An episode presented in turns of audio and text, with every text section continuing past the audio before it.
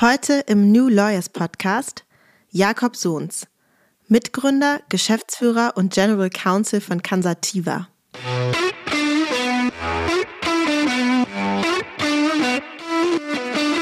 Und wo wir jetzt gerade stehen, ich denke, das ist die, die größte Disruption, die dieser Markt jetzt erwarten kann, weil wir tatsächlich sehr konkret vor der Legalisierung stehen und natürlich nicht nur einen Medizinal-Cannabis-Markt haben, der sich signifikant vergrößert in den Freizeitmarkt, sondern tatsächlich das erstmalig jetzt seit vielen, vielen Jahren sehen, dass man eine Substanz, die so eine breite Akzeptanz hat in der Gesellschaft, aus dem vollständigen Verbot in eine umfängliche Legalisierung überführt.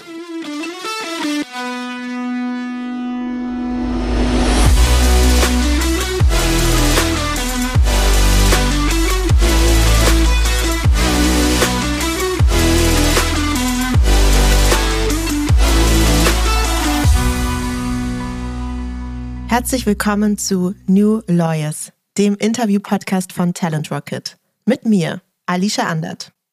Bevor wir zu meinem heutigen Gast kommen, noch ein Hinweis vorab. Als Juristin oder Jurist kannst du dir auf Talent Rocket ein Profil anlegen, mit dem du dich nicht nur unkompliziert und ohne Anschreiben bei zahlreichen Kanzleien und Unternehmen bewerben kannst, du hast ebenfalls die Möglichkeit, dein anonymisiertes Profil freizugeben, sodass spannende Arbeitgeber dich kontaktieren können. Gehe deinen nächsten Karriereschritt mit Talent Rocket. Und nun zu meinem heutigen Gast. Jakob Sohns ist Rechtsanwalt und Gründer von Kansativa, dem einzigen Unternehmen, das medizinisches Cannabis aus deutschem Anbau vertreiben darf.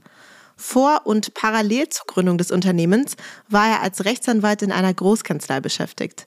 Wir sprechen heute nicht nur über seine erste Begegnung mit Cannabis, sondern auch über die Unternehmensgründung parallel zur Anwaltstätigkeit wie er auf die Pläne der Politik blickt und wo er mit Kansativa noch hin will. Darüber werden wir sprechen. Schön, dass du da bist, Jakob Sohns. Vielen Dank für die Einladung. Wir starten ja immer mit einer Icebreaker-Frage, was du weißt, falls du diesen Podcast schon mal gehört hast. Falls nicht, dann musst du jetzt trotzdem durch. Und zwar lautet die für dich, mit welchen drei Worten würden dich denn deine Freunde beschreiben? Das ist eine, eine sehr gute Frage. Also zwei fallen mir spontan ein neugierig, das ist sicherlich so das, das Hauptattribut, humorvoll. Und beim dritten, gerade aktuell, das ist ja nicht ein Wort, das wären zwar nämlich schlecht erreichbar. Ähm, ich habe aber zum Glück sehr, sehr nachsichtige Freunde, die da wirklich dann auch meistens nicht böse werden, wenn ich mich mal nicht melde. Ja, kann ich sehr gut nachvollziehen. Ich glaube, neugierig und schlecht erreichbar sind auch so Gründerthemen. Absolut. Ich glaube, das sind zwei, also das, das eine, die Neugier ist eine ganz wichtige Eigenschaft. Die, die treibt dann ja auch immer an. Und die schlechte Erreichbarkeit ist sicherlich so ein bisschen das Dilemma, was man hat, wenn man an, an vielen Projekten intensiv arbeitet. So ein bisschen das Symptom der Neugierde, das sich dann später zeigt. Okay, ja, ich bin mal ganz gespannt, jetzt auf jeden Fall auch ein bisschen mehr über deinen Weg zu erfahren. Also wir wissen ja jetzt schon, dass du gegründet hast, aber du hast ja nicht direkt nach dem Jurastudium gegründet, sondern bist natürlich erstmal irgendwie doch den klassischen Weg gegangen und Anwalt geworden. Wie bist du denn da gelandet? Wo bist du gelandet und wie hat dir so dein Umfeld gefallen? Also ich habe mein Referendariat in Frankfurt gemacht, Frankfurt am Main und habe am Anfang auch dann parallel dazu schon immer als wissenschaftlicher Mitarbeiter gearbeitet. Ich war da bei Hengeler Müller im Bereich Litigation und habe dort auch äh, ja, sehr viel Spaß gehabt an dieser Tätigkeit vor und auch äh, zwischen den einzelnen Stationen äh, immer wieder und auch meine Anwaltsstation. Habe mich dann aber auch zum, zum ersten Start in der Anwaltschaft dafür entschieden, zu Kanzlei Metis zu gehen, auch in Frankfurt, auch weiter in dem Bereich Litigation. Das war immer so das Thema, was ich gern gemacht habe. Und ja, wie bin ich da gelandet? Ich glaube, so ein bisschen so ein, so ein typischer Werdegang. Die, die Noten waren jetzt nicht so schlecht, dass ich was anderes machen musste. Ich hatte selbst schon ein großes Interesse an Wirtschaft und auch an Unternehmen. Und dann, dann kam so das eine zum anderen. Da sind natürlich auch die, die, vor allem die größeren Einheiten, ja auch stark im, im Recruiting. Und so bin ich da gelandet. Wie hat es mir gefallen? In beiden Einheiten sehr gut. Also das waren für mich sehr wichtige Stationen, die mir beide füreinander auch sehr gut gefallen haben. Bei Hengeler natürlich sehr große, sehr bekannte Mandate, große Teams und, und so ein bisschen mitgestalten an den, an den Wirtschaftsnews von morgen. Und bei Metis dagegen sehr viel früher, sehr viel mehr Verantwortung, ja, ein Sprung ins kalte Wasser, dadurch auch eine steilere Lernkurve, weniger Prominenz, was man dann irgendwie so liest in den, in den Schlagzeilen, aber gleichzeitig ja viel, viel früher auch wirklich richtig anwaltliche Arbeit am Mandat selbst, wo man auch direkten Kontakt hat und nicht nur in einem, in einem großen Team auch einen sehr wichtigen Beitrag leistet, gar keine Frage, sondern einen höheren, direkt sichtbaren Wirkungsgrad entfalten kann. Ja, und wir haben ja schon vorab ein Gespräch geführt, deswegen weiß ich, dass auch dein Weg in die Cannabis-Welt, wo man ja jetzt sagen müsste, erstmal auf den ersten Blick hat es ja überhaupt nichts mit Großkanzlei zu tun, doch aber nicht ganz zufällig passiert ist tatsächlich. Ja, da hast du völlig recht. Also die Inspiration kam während meiner Wahlstation. Da war ich in einem Notariat auch in Frankfurt und durfte mich mit der Frage befassen, ob eine Firmenbezeichnung das Wort Cannabis beinhalten darf. Das war Anfang 2017. Damals war Cannabis als Medizin mir noch völlig unbekannt. Also ich wusste gar nicht, dass es überhaupt therapeutisch eingesetzt wird, wusste auch nicht, dass es da einen Markt für gibt, dass es überhaupt irgendwie in, in regulierten Bereich gibt. Und im Zuge dieses, dieses Gutachtens musste ich dann so ein bisschen herleiten, warum ist der Begriff Cannabis in einer Firmenbezeichnung nicht irreführend oder illegal oder sonst was, was da dem Registergericht noch einfällt. Und da wurde für mich ja irgendwie so eine ganz neue Welt auf. Nämlich im April 2017 gab es ein neues Gesetz. Da kann man jetzt so ein bisschen das als das Cannabis als Medizingesetz vielleicht laienhaft drüber sprechen. Und da wurde eben ein Rechtsrahmen eröffnet, wo Cannabis als Medikament, als Arzneimittel tatsächlich handelbar, einführbar und eben auch verordnungsfähig geworden ist. Und das war so ein bisschen das Thema, das hat mich dann super interessiert, das hat mich gefesselt und war natürlich auch zum damaligen Zeitpunkt total Neuland. Ja, es ist total witzig, weil ich glaube, ich hatte dir das auch schon im Vorgespräch erzählt, dass ich damals 2018 in der äh, Anwaltsstation war und auch irgendwie auf einem Mandat damit zu tun hatte. Einmal haben sich wahrscheinlich diverse Großkanzleien mit Cannabis angefangen zu beschäftigen, als es dann auch um Vergabeverfahren und sowas ging. Nur nicht alle davon wurden jetzt direkt inspiriert, in die Cannabis-Welt einzutauchen. Du hingegen schon. Wie kam es denn dazu? Also ich hatte sicherlich immer eine, eine, eine, große Neugier für unbekannte Themenfelder. Ich hatte auch schon immer ein großes Interesse daran, mal selber unternehmerisch tätig zu sein. Ich würde jetzt mal wahrscheinlich rückblickend sagen, hätte auch zu mir gepasst, irgendwie mal eine Kanzlei zu gründen oder sowas. Das ist natürlich auch ein unternehmerisches Engagement. Was mir aber auch immer sehr wichtig war, war irgendwas gemeinsam mit meinem Bruder zu finden. Mein Bruder ist Wirtschaftsingenieur. Mhm. Wir haben schon immer ein sehr enges Verhältnis gehabt und das war tatsächlich ein Thema, was ich ihm vorgestellt habe. Und ähm, wo wir beide dann gesagt haben, eigentlich zwingt sich das auf. Es ist ein, eine neue Branche, die sich neu finden muss, die nach, nach ganz eigenen Regeln auch tickt und die natürlich hyperreguliert ist. Und das waren so diese zwei wesentlichen Assets, die, die wir mitgebracht haben.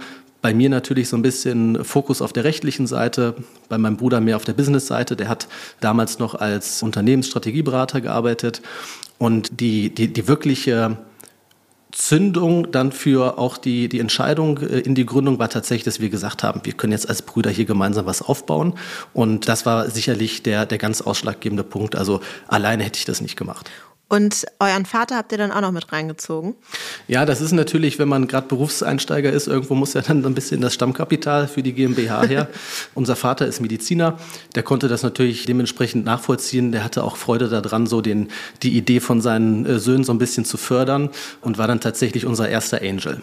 Hat uns auch so ein bisschen erklärt, wie funktioniert die, die Gesundheitsbranche, wie ticken Ärzte, wie ticken Apotheker. Das war am Anfang schon sehr wertvoll, aber eine wirklich aktive oder operative Rolle hat er auch nie eingenommen. Wollte er auch nicht einnehmen, sondern ihm ging es tatsächlich darum, auch ja einfach so eine, so eine, so eine Idee, die wir hatten, da zu fördern und uns beide als, als Brüder da zu unterstützen. Also das hätte man sich ja eigentlich gar nicht besser ausmalen können, diese Branche für euch, wenn du als Jurist, dein Bruder als Wirtschaftsingenieur und Strategieberater und dann auch noch der Vater als Mediziner im Bereich medizinisches Cannabis tätig sind. Also gehe ich mal davon aus, deine Familie hat es direkt irgendwie dann doch offen aufgenommen, diese Idee. Ja, unterm Strich sicherlich. Also natürlich hätte unser Vater Vorbehalte wahrscheinlich anders dann dargestellt, als dass er uns finanziert hat. Aber es war so, so, so ein bisschen ambivalent, war die Resonanz schon. Also eigentlich durchaus immer auch sehr unterstützend. Also da hat jetzt keiner gesagt, ihr seid bescheuert oder ihr seid jetzt Drogendealer oder irgendwie sowas. Mhm. Das hat mhm. man von anderer Seite dann immer mal so ein bisschen flapsig gehört. Aber natürlich gab es auch immer mal Momente, wo dann, wo dann gerade so die ältere Generation in der Verwandtschaft mal gefragt hat, ja, wollt ihr das denn wirklich? Und Jakob, du kannst doch auch Rechtsanwalt sein und überleg dir ja. doch mal, irgendwo in der Kanzlei oder Richter werden. Na, natürlich so sehr stark auch an den tradierten Bildern, was so ein Juristin alles, alles tun sollte. Aber auch das eher, ja, so, so, so nicht wirklich ernst, nicht, nicht in der Tiefe irgendwie als, als eine Kritik gemeint. Ja, ich kann mir das schon vorstellen, wenn man jetzt sagt, irgendwie, ja, wir steigen jetzt hier ins Cannabis-Business ein, dass natürlich der ein oder andere denkt, was ist, was ist denn das jetzt vom Weg abgekommen? Die wohlgeratenen Söhne, die doch irgendwie so viel hätten machen können. Es hat sich ja dann aber doch relativ schnell gezeigt, dass es keine ganz so blöde Entscheidung gewesen ist. Beschreibt mal so ein bisschen euren Weg. Also wie ist es dann richtig losgegangen mit dem operativen Geschäft? Was dann eure ersten Schritte und vielleicht auch eure ersten Erfolge? Also wir haben Cansativa gegründet im April 2017. Und so dieses erste Jahr 2017 war dann geprägt von erstmal viel Bürokratie. Also wir hatten die Genehmigungsverfahren vor uns für damals Arzneimittelgroßhandel und Betäubungsmittelhandel. Das sind dann zwei unterschiedliche Behörden, die auch damals noch, noch kaum Erfahrungswerte im Bereich Cannabis hatten. Natürlich für andere Arzneimittel, für andere Betäubungsmittel, das war jetzt ja nichts Neues. Aber das Produkt Cannabis war deshalb natürlich auch neu, weil auch im April 2017 erst diese, diese umfangreiche Freigabe zu medizinischen Zwecken erfolgte. Das war also eine relativ zeitintensive Sache. Im, Im, Jahr 2017 haben wir dann auch noch unser erstes kleines Büro angemietet. Das war so eine kleine Souterrain-Bude in Frankfurt-Fechenheim. Ja, also in der Rückblende total cool, wie das alles angefangen hat. Da haben wir selbst noch den Ausbau gemacht, Trockenbauwände gestellt, wo sich mein Bruder total ungeschickt angestellt hat und ich nur gedacht habe, gut, dass, gut, dass der kein Handwerker ist. und da haben wir dann einen Tresor aufgebaut, Alarmanlagen errichtet, alles in Eigenregie und natürlich mit sehr schmalem Budget.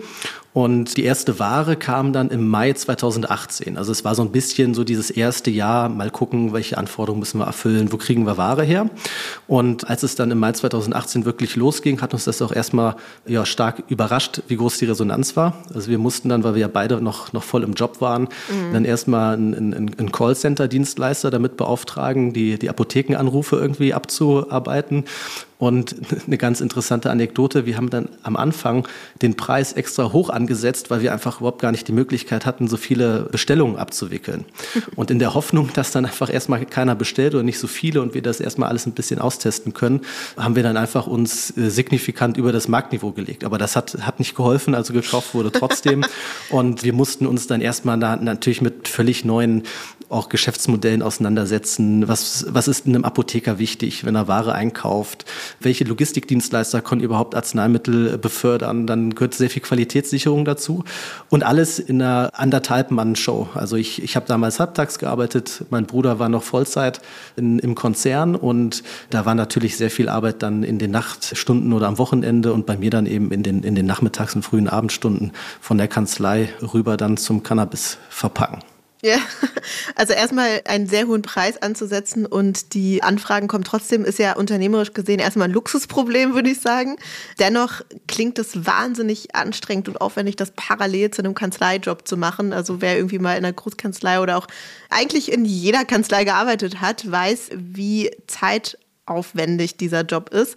Und dementsprechend, wie habt ihr das denn gehandelt? Also da das parallel zu machen, war es da wirklich einfach nachts oder am Wochenende und gar nicht ausruhen? Also ist das sozusagen der einzige Weg gewesen? Also alles, was bei uns strategische Arbeit war, Pitch-Deck zusammenstellen, Investorenansprache, auch die ganzen Finanzmodelle und sowas aufsetzen. Das hat sehr viel mein Bruder tatsächlich nachts und am Wochenende gemacht. Das ist ja natürlich als Strategieberater dann auch gewöhnt gewesen, ne? Ja, natürlich. Das, ich meine, und vor allem, wenn es dann, wenn es dann nicht für einen Kunden ist, sondern für die eigene Company, dann macht sich das natürlich noch leichter. Mhm. Ähm, also da kann man sagen, so ein bisschen Dienst nach Vorschrift, das hat er gekannt. Und bei mir gehörte natürlich dieses, diese ganze Operative vor Ort dazu. Mein Bruder hat damals noch nicht in Frankfurt gewohnt, also ich, ich war dann der Einzige, der da irgendwie auch den, den Zugang hatte.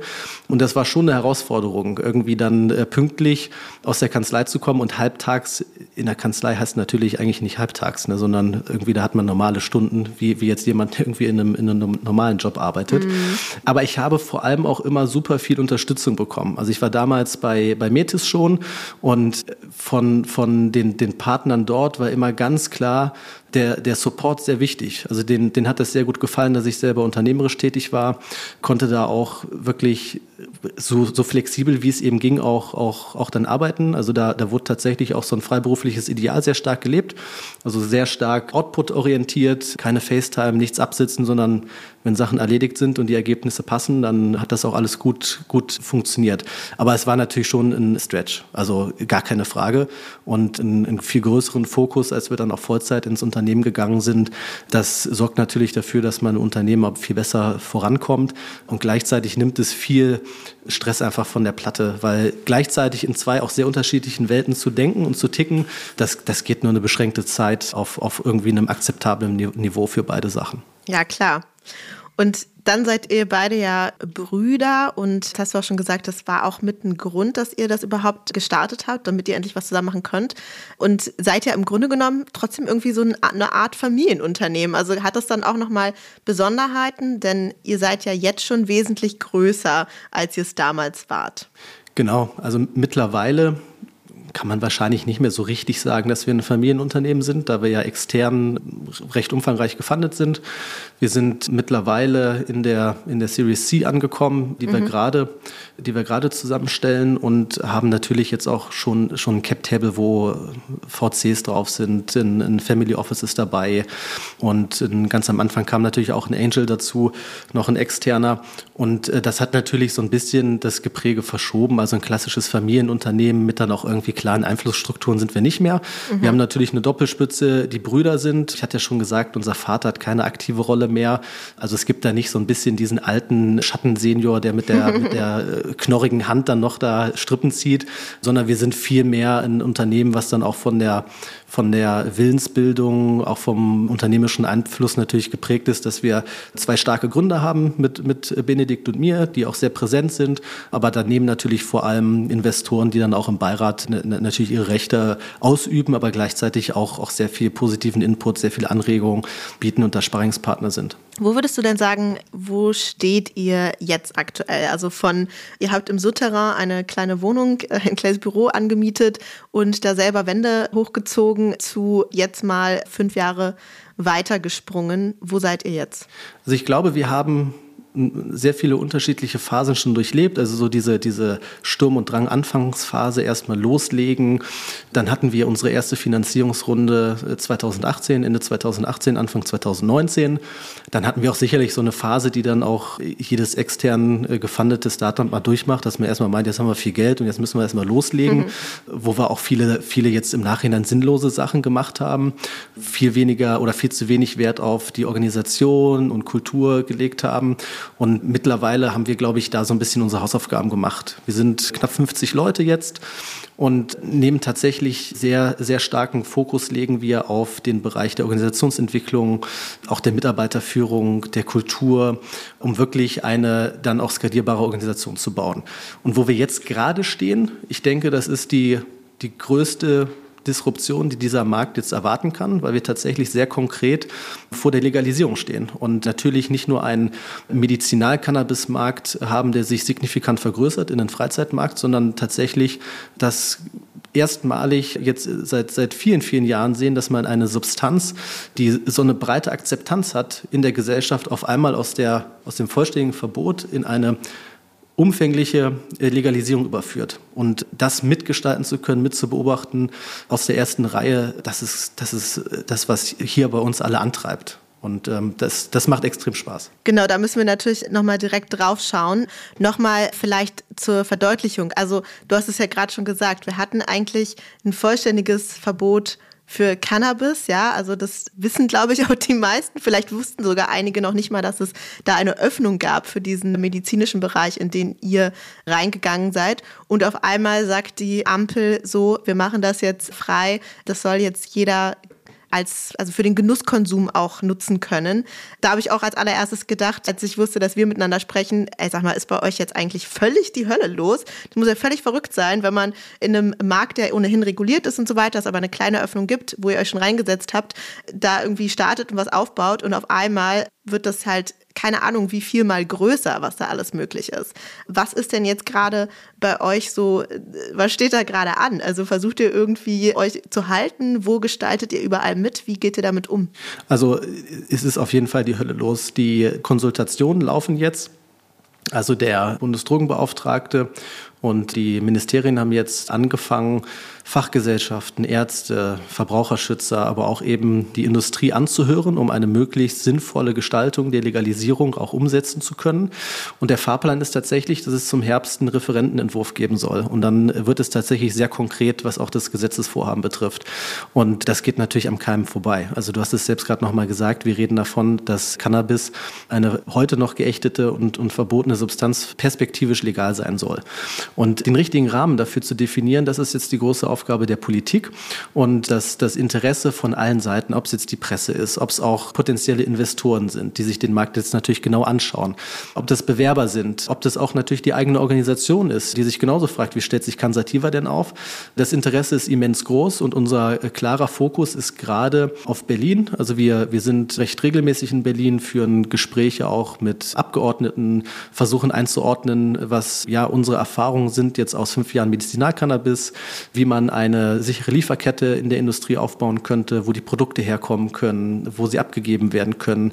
Also sehr viel Lieferketten-Know-how bringen wir mit, sehr viel Verständnis auch für Qualitätssicherung und, und Prozesse.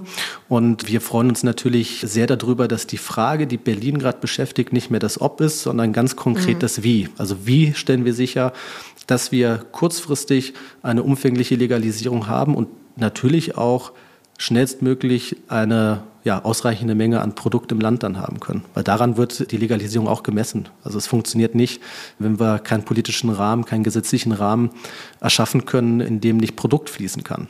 Ohne Produkt mhm. wird die Legalisierung natürlich scheitern. Ja, wie würdest du denn sagen, hat sich deine Tätigkeit bei Cansativa auch verändert? Also wenn ich mir jetzt anschaue, am Anfang, ihr seid in einem regulierten Markt gestartet, ihr musstet erstmal alle möglichen Genehmigungen sicherlich einholen, dann ging es darum, ein Unternehmen aufzubauen und das, was du jetzt machst, klingt sehr klar nach Lobbyarbeit. Also würdest du sagen, dass das auch so die Reise war? Also die Reise, fangen wir vielleicht nochmal auch so ein bisschen bei dem fachlichen Gepräge an. Also am Anfang war ich so ein bisschen die Einmann-Rechtsabteilung von der, weiß ich nicht, vom NDA bis zum Arbeitsvertrag oder irgendwelchen Anträgen bei der Behörde habe ich das alles bearbeitet. Und da habe ich mich Schritt für Schritt rausentwickelt. Da haben wir mehr mit externen Anwälten gearbeitet, weil auch viele Dinge viel spezifischer geworden sind. Ich auch gar nicht die Kapazität hatte, mich da auch äh, entsprechend reinzuarbeiten. Und mittlerweile bin ich tatsächlich in einer, in einer klassischen äh, Rolle mit meinem Bruder gemeinsam, wo wir die strategische Entwicklung von Cansativa prägen, wo wir natürlich auch ja, die, die Konzepte erarbeiten für die Zukunft, wie wir uns am Markt aufstellen wollen, wie wir vor allem auch die Organisationen aufbauen wollen. Und meine Fokusthemen sind dabei schon einmal der Bereich der Regulierung weiterhin, also wie sieht die Legalisierung auch aus, natürlich auch weiterhin, ne, wie, wie wird der medizinische Markt reguliert und was sind vielleicht auch Auswirkungen der Legalisierung auf den medizinischen Markt. Das sind auch alles wichtige Themen. Genauso wie auch die Themen rund um die Qualitätssicherung, auch der Bereich Legal, das sind alles Ströme, die dann bei mir anlanden. Glücklicherweise natürlich mit einem sehr schlagkräftigen Team.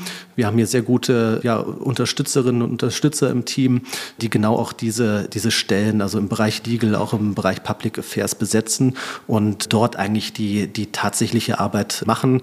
Und aber wie, wie gesagt, gerade natürlich dieser Bereich der, der politischen Diskussion, das ist eins von meinen, von meinen Fokusthemen. Da möchte ich natürlich auch als Geschäftsführer und als Gründer genau verstehen, in welche Richtung entwickelt sich die Debatte. Würdest du sagen, dass dir dein juristischer Background also sehr geholfen hat und es vielleicht notwendig war, dass jemand mit so einem Background auch in diesen Bereich geht?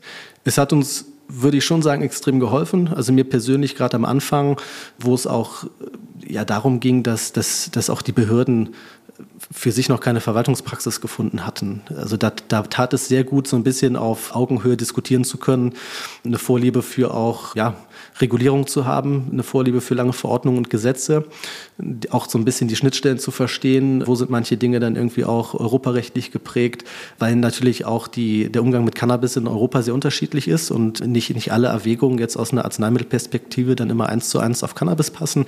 All solche Themen waren extrem hilfreich und ich denke auch, dass man als Jurist zum analytischen Arbeiten ähm, ausgebildet wird und Was da natürlich fehlt, was man irgendwie alles neu lernen musste, was ich auch neu lernen musste, war, war ganz viel, was mehr um Mitarbeiterführung ging, tatsächlich auch die Organisationsentwicklung, einen Führungsstil für sich selbst auch zu entwickeln, weil mhm. man natürlich aus dieser Expertenposition sich, sich rausentwickelt und sich stark davon emanzipiert. Aber nach wie vor ist es super hilfreich. Ich möchte es keinen Tag missen. Ich bin mit, mit sehr viel Freude Jurist und auch auf die Frage, waren da nicht irgendwie zwei Examiner und all das Leid drumherum umsonst, würde ich immer sagen, nein, auf keinen Fall. Also ich bin auch weiterhin mit, mit sehr viel Leidenschaft Jurist, bin auch weiterhin zugelassenes Anwalt und könnte mir jetzt auch gerade nicht vorstellen, das irgendwann mal aufzugeben. Ja, kann ich natürlich auch sehr gut nachvollziehen. Am Ende freut man sich auch darüber, wenn man die zwei Staatsexaminer gemacht hat und es ist doch immer mal wieder ganz hilfreich, gerade bei diesen Themen. Wir hatten in unserem Vorgespräch auch mal das Thema angerissen, was jetzt auf der politischen Ebene bei der Legalisierung auch relevant wird. Da hast du ungefähr sowas gesagt wie, dass so digitale Themen mitgedacht werden müssen. Der ganze Tech-Bereich für euch interessanter wird. Kannst du mal ein bisschen beleuchten, was du damit meinst? Mhm. Also der erste Punkt ist natürlich, wie stellen wir sicher, als jetzt ein Unternehmen, was natürlich möglichst viele Genehmigungen bekommen möchte für Abgabestellen, für den Großhandel, vielleicht auch für die Herstellung von Cannabisprodukten und das in einer möglichst kurzen Zeit, da müssen wir natürlich ein Framework erarbeiten, wo wir in 16 verschiedenen Bundesländern bei ganz vielen unterschiedlichen Behörden auch einfach ein schnelles Verwaltungsverfahren begehen können. Da gibt es natürlich auch politisch gesehen immer so ein bisschen die Hoffnung, da tut sich was Neues auf. Das kann man natürlich auch mal direkt digitalisieren. Ob das passiert, weiß ich nicht. Da habe ich jetzt auch tatsächlich überhaupt keine Insights aus der politischen Debatte.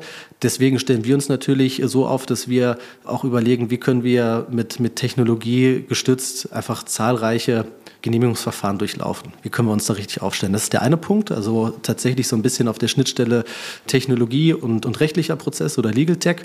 Und das andere ist natürlich auch, dass wir im Bereich der regulierten Substanzen aktuell einen Marktplatz unterhalten. Also wir sind einerseits Großhändler für Medizinalcannabis, aber wir haben auch einen, einen B2B-Marketplace erschaffen, der letztlich in einem, in einem totalen High-Friction-Bereich ganz sektorspezifisch erfordert, dass zum Beispiel die Anbieter, die müssen spezielle Genehmigungen haben, die Abnehmer müssen spezielle Genehmigungen haben. Und wir als Marktplatzoperator, wir sagen natürlich, wir sorgen dafür, dass jeder, der auf dem Marktplatz handelt und hier abnimmt, der ist entsprechend überprüft und qualifiziert. Und auch da müssen wir natürlich dann technologische Voraussetzungen schaffen, dass das in einem regulatorisch funktionierenden Rahmen passiert. Also dass sich jeder auch darauf verlassen kann, dass da nicht einfach irgendeiner sich reinsneakt und aus irgendwelchen illegalen Quellen Produkte einschleust oder jemand, der gar nicht zum Bezug der Produkte berechtigt ist, es hier einkauft.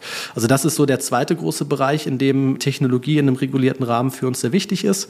Und deswegen haben wir jetzt auch seit ein paar Monaten tatsächlich den Bereich Technologie ausgebaut, sodass wir da jetzt wahrscheinlich nicht sagen würden, wir sind ein Technologieunternehmen, aber wir sind ein technologiegestütztes und ein technologie-enhancedes Unternehmen, weil viele unserer Lösungen im Bereich gerade B2B-Marktplatz natürlich einen ganz erheblichen Einfluss durch sichere Technologie haben. Ja, es macht ja auch total Sinn. Also gerade wenn man es irgendwie mit Masse zu tun hat und dann doch an jeder Stelle auch rechtliche Implikationen damit verbunden sind, macht es sicherlich Sinn. Ich bin mal gespannt, auch wie ihr euch da in die politische Debatte mit einbringen könnt, weil das natürlich sehr sinnvoll ist, dass das auch von der Politik, vom Gesetzgeber von Anfang an einfach mitgedacht wird, dass natürlich auf der anderen Seite es Unternehmen gibt, die das Ganze dann möglicherweise in technische, digitale Anwendungen übersetzen müssen. Dementsprechend die Prozesse auch dem so gestaltet sein sollten, auch auf Behördenseite. Mir brennt noch so ein bisschen eine Frage unter den Nägeln und zwar, wir reden jetzt die ganze Zeit sehr ja, unternehmerisch über dieses Thema Cannabis.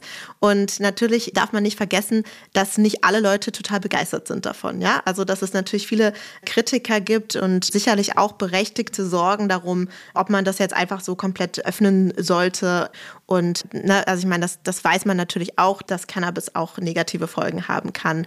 Wie geht ihr denn mit solchen Themen um? Habt ihr da überhaupt eine Unternehmensphilosophie zum Beispiel entwickelt? Was ist so euer Standpunkt dazu?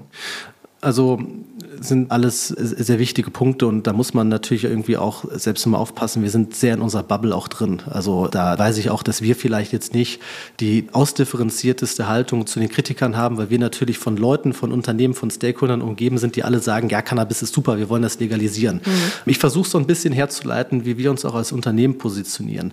Also unsere Vision ist ganz klar, als Conservativa Group, we enable Cannabis. Also wir machen Cannabis möglich, wir schaffen Zugang sagen. Aber wir sagen auch immer einfach, sicher und professionell. Und das schließt natürlich vulnerable Gruppen aus. Also natürlich ist uns ganz wichtig, dass wir auch einsehen, dass Industrie Cannabis keine verheerende Auswirkung auf das kindliche und, und jugendliche Gehirn haben. Deswegen ist in unserer Diskussion ganz klar, dass es einen verantwortungsvollen Umgang mit dem Produkt geben muss.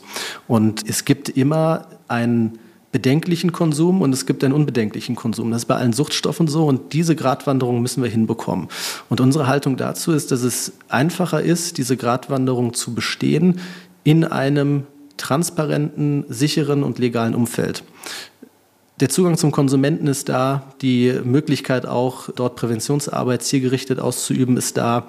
Ein Steueraufkommen ist möglich. Man überlässt auch das Feld nicht mehr einem Schwarzmarkt, der die Versorgung sicherstellt, weil eins ist ganz gewiss und ich glaube, das ist mittlerweile auch jedem klar, die Prohibitionspolitik, so wie sie umgesetzt wird, ist gescheitert. Das heißt, wir können nicht dafür sorgen, dass unsere Gesellschaft kein Cannabis konsumiert. Wir können auch nicht dafür sorgen, dass Cannabis nicht in Kinder- und, und Jugendliche Hand gerät. Aber wir können durch ein größeres Maß an Transparenz und einen verantwortungsvollen, stigmafreien Umgang ohne Tabu dafür sorgen, dass darüber gesprochen wird und dass wir tatsächlich bedenkliche Konsummuster identifizieren können.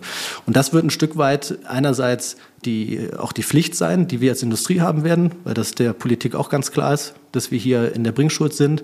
Aber wir sehen es bei Cansativa auch als eine, eine, Selbstverpflichtung, hier aktiv hinzuwirken auf einen sehr umfangreichen, demokratischen, aber auch gleichzeitig sicheren Umgang mit dem Produkt. Und das geht, wie schon gesagt, am besten ohne Tabu und ohne Stigma. Du hast gerade schon kurz die Vision von Cansativa angesprochen, We Enable Cannabis. Klar ist ja, dass sich das Unternehmen und eure Tätigkeit und natürlich auch das Produkt verändern wird durch den neuen Markt, durch eine Legalisierung. Vielleicht kannst du uns ein bisschen einen Einblick geben in eure Pläne. Was habt ihr vor? Wir kennen ja zumindest in Teilen schon Länder, in denen es eben legal Cannabis zu erwerben gibt. Ich habe ein Jahr in Amsterdam gelebt, also habe ich das auch ganz live erfahren dürfen, wie das denn ist. Ist das eure Vorstellung? Also so Coffeeshops oder vielleicht nimm uns mal ein bisschen mit. Was sind eure Pläne? Also der, der, unser, unser Plan und auch der Plan der Politik ist ein viel umfangreicherer als, als äh, das Thema Coffeeshops. Der, unsere Vision von einem Cannabis-Markt ist, dass wir tatsächlich einen globalen Markt haben, sichere Lieferketten, aber gleichzeitig eine möglichst umfangreiche äh, Produktverfügbarkeit in Deutschland.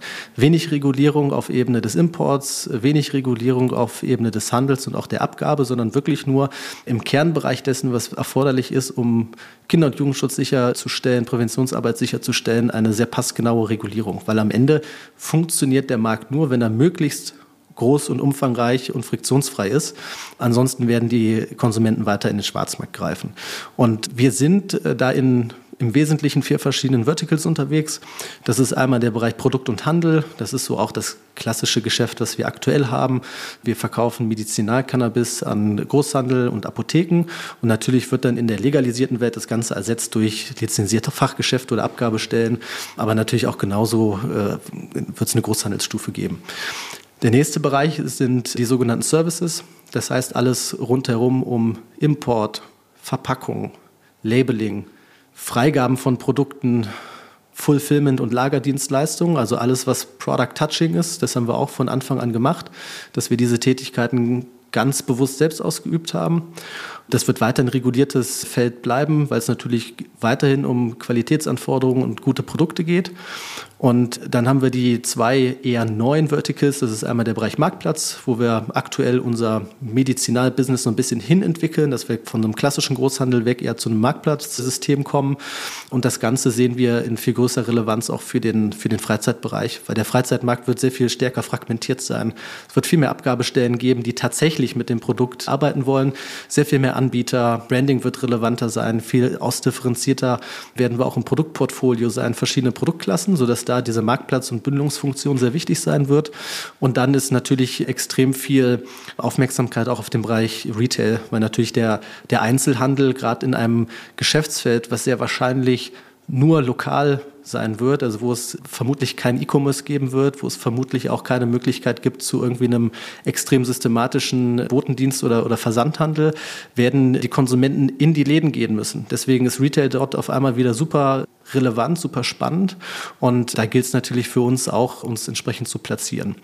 In diesen allen Bereichen sagen wir aber, wir sind in erster Linie ein Enabler und ein Systemanbieter. Das heißt, wir sind sehr stark, haben wir ein, ein, ein offenes Mindset. Wir wollen weniger exklusiv sein und sehr viel stärker auch andere enablen, am Markt mit teilzunehmen. Also wirklich als ein B2B-Partner, der andere enabled, der weniger darauf aus ist, dass jetzt an jedem Retail-Store irgendwo ein großes Kansativa-Logo ist, sondern sehr viel mehr, dass wir die Infrastruktur bereitstellen und auch jedermann äh, die Möglichkeit geben wollen, in dem Markt irgendwie auch mitzumachen und hier mit zu bestehen.